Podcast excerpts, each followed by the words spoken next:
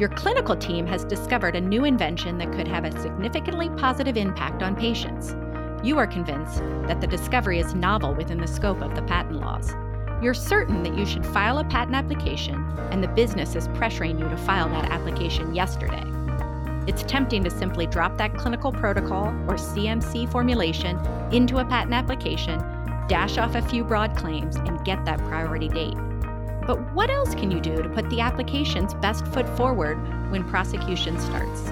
I'm Amy Kotman, and you're listening to Baker Hosts. On today's episode, we welcome back Stephanie Lodise, a partner in Baker Hostetler's intellectual property group. Stephanie has a PhD in organic chemistry and co leads the firm's biotechnology, chemical, and pharmaceutical practice team. This is part three of our series, Promoting the Progress of Science. And Stephanie is here to discuss the concept of inherent obviousness and strategies for avoiding it. Stephanie, welcome back to the show. Thank you for having me, Amy. To begin, could you define what is a clinical stage invention? In my mind, clinical stage inventions are those inventions that are developed much later in the R&D process. They're beyond the discovery phase, they're beyond preclinical, they're beyond the animal testing. It's developed when the drug formulation compound has been put into humans and tested and something's been discovered that's surprising. How is patenting a clinical stage invention different from patenting a discovery stage or even a preclinical stage invention? Well, the laws are the same. Same laws apply to inventions no matter what field they're in or what point in time they're developed. What's different, I find, with clinical stage inventions is that there's typically much more prior art available at the time that the invention's discovered. And often that prior art is the applicant's own, which makes it difficult to overcome during prosecution. So, we've heard the term non obvious. What does it mean for a clinical stage invention to be non obvious? Non obviousness is a legal question that is based on factual inquiries. So, this is different than anticipation, which is solely based on facts. In the US, an applicant will be denied patent protection if the differences between the subject matter sought to be patented and the prior art are such that when the subject matter as a whole would have been considered obvious at the time the invention was made, and whether it's obvious is judged from the perspective of a person having ordinary skill in the art. So, Amy, I just told you that non obvious means that it isn't obvious, and that's probably not particularly helpful. And it's really not. So, another way to think about non obviousness, looking beyond the statute, is asking whether the prior art would have supplied one of ordinary skill with a reason or motivation to modify the prior art to make the invention now being claimed and to make that invention with a reasonable expectation of success. So, the rubric we use in the United States based on case law, we analyze the obviousness issue looking at essentially four factors we look at the scope and the content of the prior art. We identify the differences between the prior art and the claims. We ascertain what is that level of ordinary skill for a person the art. And we also look to whether there are any objective considerations that warrant patentability. And these can be commercial success, a long felt need, failure of others. Something to remember for clinical stage inventions level of ordinary skill is typically pretty high. It's going to be a medical doctor, a PhD, usually with some postdoctoral experience. So that's the rubric. In practice, what happens in prosecution is that a patent examiner will typically find a prior art reference that teaches many, but not every one of your claim limitations. Examiner then tries to find those missing claim limitations in another reference or in another two or five references, and together puts those uh, to make your claim. Together, all those references have all your claim elements. That's not the end of the inquiry, though. It's not enough for the examiner to just find all the claim elements in a few prior references. For obviousness, the examiner must articulate why that person of ordinary skill in the art would have combined the references together to arrive at a claimed invention, and that they would have perceived a reasonable expectation of success in making the invention in light of the totality of the art. Can an applicant be denied a patent for an invention even if the invention was never previously made before? Absolutely. So there might not be any disclosure of the applicant's invention in any single prior art reference, no actual reduction to practice, no prophetic example of applicant's invention, and that's not enough. That means that the invention is novel, which is certainly one prong to patentability, but it's not the only thing that needs to be satisfied. The obviousness inquiry precludes patent protection for those inventions that would have been discovered in light of the totality of the prior art. The inquiry is hypothetical, it's esoteric. Um, even though we acknowledge that no one has made the invention, have thought of making the invention before, we ask, would they have? Let's talk about challenges. Is the obviousness inquiry more challenging for clinical stage inventions? Yes, it, it can be. And many times, by the time the clinical stage discovery is made, there's been a lot published in the field that's likely relevant to the new invention. And the more prior art there is, the more likely it is that an examiner will allege that someone else would have done the exact same steps that the applicant's done. Something that I'd like to emphasize, it's it's grammar. So a little little English lesson. Obviousness focuses on what someone would have done. Would. That's separate and distinct from what someone could have done. Both words are auxiliary verbs, but would is the past tense of will, could is the past tense of can. Will connotes inevitability. Can is permissive, it's possible, but not inevitable. And there's two sentences that you can think of that really make this distinction clear. Consider the statement Congress can declare war versus Congress will declare war. One is permissive, one is inevitable. Big difference. That's really helpful. Why else might the obviousness inquiry be more challenging for clinical stage inventions? Clinical stage inventions can be more difficult to patent because the obviousness inquiry, it's already a high hurdle. And then in clinical stage inventions, there's also the concept of inherent obviousness that often comes up. When we spoke about inherent anticipation, we asked whether something previously described always and necessarily had or produced a certain unnamed property. In obviousness, we already acknowledged that the invention hadn't been previously described. It's novel. With inherent obviousness, similar to inherent anticipation, the examiner can't find one or more claim elements in the art. And the examiner is alleging, well, even though I can't find it, it would have been there. It's inherent. So, inherent obviousness asks, assuming a person of ordinary skill in the art was motivated to combine the prior art and arrive at applicant's invention, hypothetically, of course, would that hypothetical invention necessarily have the properties and aspects the applicant is now claiming? To be clear, the law permits an examiner to deny patentability just because a hypothetical invention would have had certain undisclosed properties? It does. And that law is based on the notion that if something was suggested by the prior art it was in possession of the public, and the public should not be dispossessed of the right to practice that suggested invention. The public's right to practice the suggested invention should not be taken away just because the applicant discovered a previously unknown function or feature. And there, there's there are three tenets that make patent prosecution of these types of inherent obviousness challenges difficult. One is about the claim limitation itself. If the claim limitation is made clear in the specification to not be an additional requirement of the claims, but it's more so just a property, that claim can be invalid based on inherency.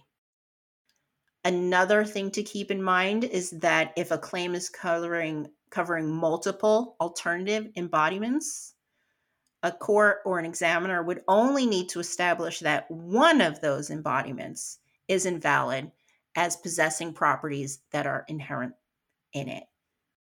Third aspect to keep in mind is that if someone would have put together the prior art and uh, come up with the composition that's now being claimed, the properties of the composition are inherent and it doesn't matter whether someone would have expected them or not. Significantly, though, all of those are high burdens. They're all really difficult to establish patentability, but the Federal Circuit has held again and again. It's made it clear that inherent obviousness is a high standard. It cannot be established by probabilities or possibilities.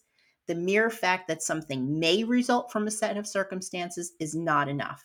A claim element can only be inherently obvious if it's necessarily present or is the natural result of the combination of elements explicitly disclosed by the prior art.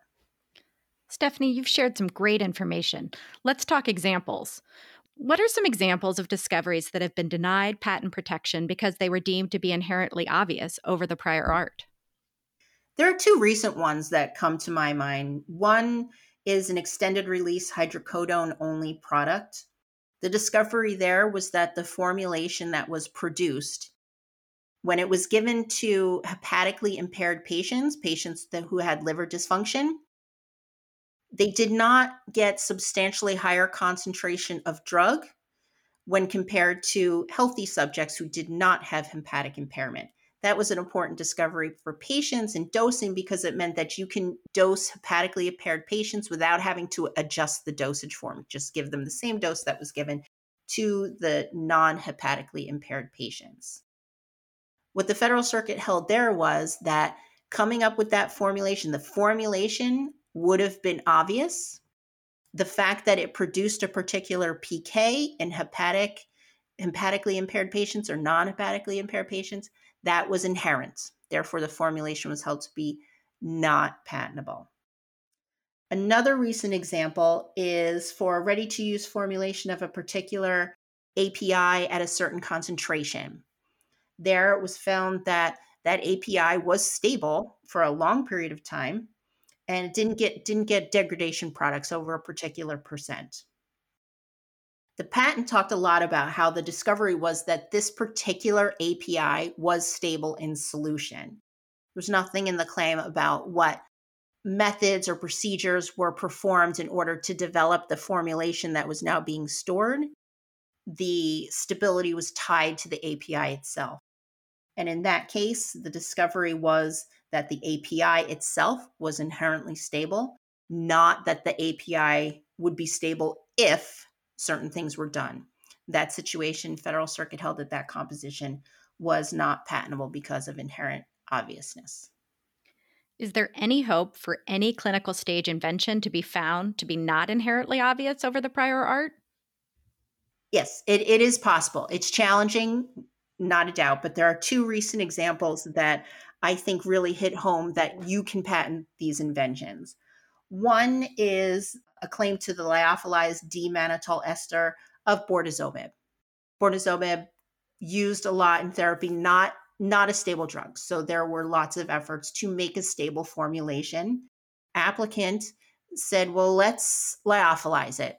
And they lyophilized it from a solution containing mannitol the process of lyophilization, lyophilizing from a mannitol solution, those were done before with other APIs, but not with bortezomib.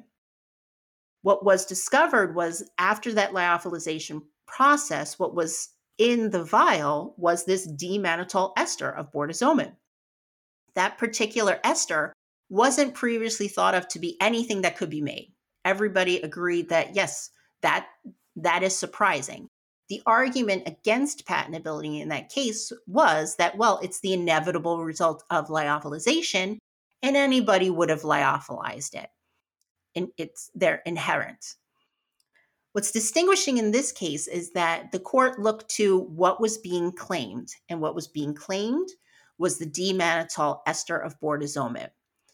Federal Circuit said since that was not obvious, it didn't matter that it was the inevitable result of perhaps an obvious process of making a formulation. That lyophilized composition containing the D-mannitol ester was held to be patentable, even though the D-mannitol ester inevitably resulted from a lyophilization process that others could have performed. And the second example goes to a formulation where the, the focus was on the amount of buffering agent. All the claim elements were, were in the art, even the buffering agent. What was different between the prior art and the invention was the amount of the buffering agent. And there was some teachings in the art about raising or lowering the amount of buffering agent. The reason why that formulation was held to be patentable, even though it would have inherently, if someone had made it, it would have inherently had particular properties. The court there said that that formulation, it wouldn't have been obvious. And it said it wouldn't have been obvious because at the time, people thought that you needed buffering agent to change the pH of the gastric environment of the stomach what applicant was discovered was that it's the ratio of buffering agent to the API that was important. And the court saw that, well, if you want to change the pH of the stomach, you're probably going to need a lot of buffering agent. So you're probably not going to be lowering the amount of buffering agent. So there, the court really looked to, well, is this composition obvious or not? And they held that it was not obvious, and therefore even though certain properties are inherent in the composition once formed, it's patentable because no one would have arrived at that formulation based on what was known at the time. As a closing question, can applicants avoid inherent obviousness rejections? Yes, they can, and I believe they should try. Two things to keep in mind. One is to publish deliberately. So, really think about your publications, know what the scientists are publishing on, know what you're saying to the public so that to the extent you can, you avoid the issue of inherent obviousness because you haven't put the, the prior art that, out there. The other thing to think about is really what is the invention? Clinical stage inventions are usually the result of finding something unexpected. But we know from the courts unexpected by itself may not be enough. So, really analyze what is this discovery? What precisely was unexpected and why? And what makes that surprising result happen? And capture that in the claim. Thank you for joining us, Stephanie. It's always a pleasure. Thank you, Amy. If you have any questions for Stephanie, her contact information is in the show notes please be sure to check out our next and final episode in our series promoting the progress of science.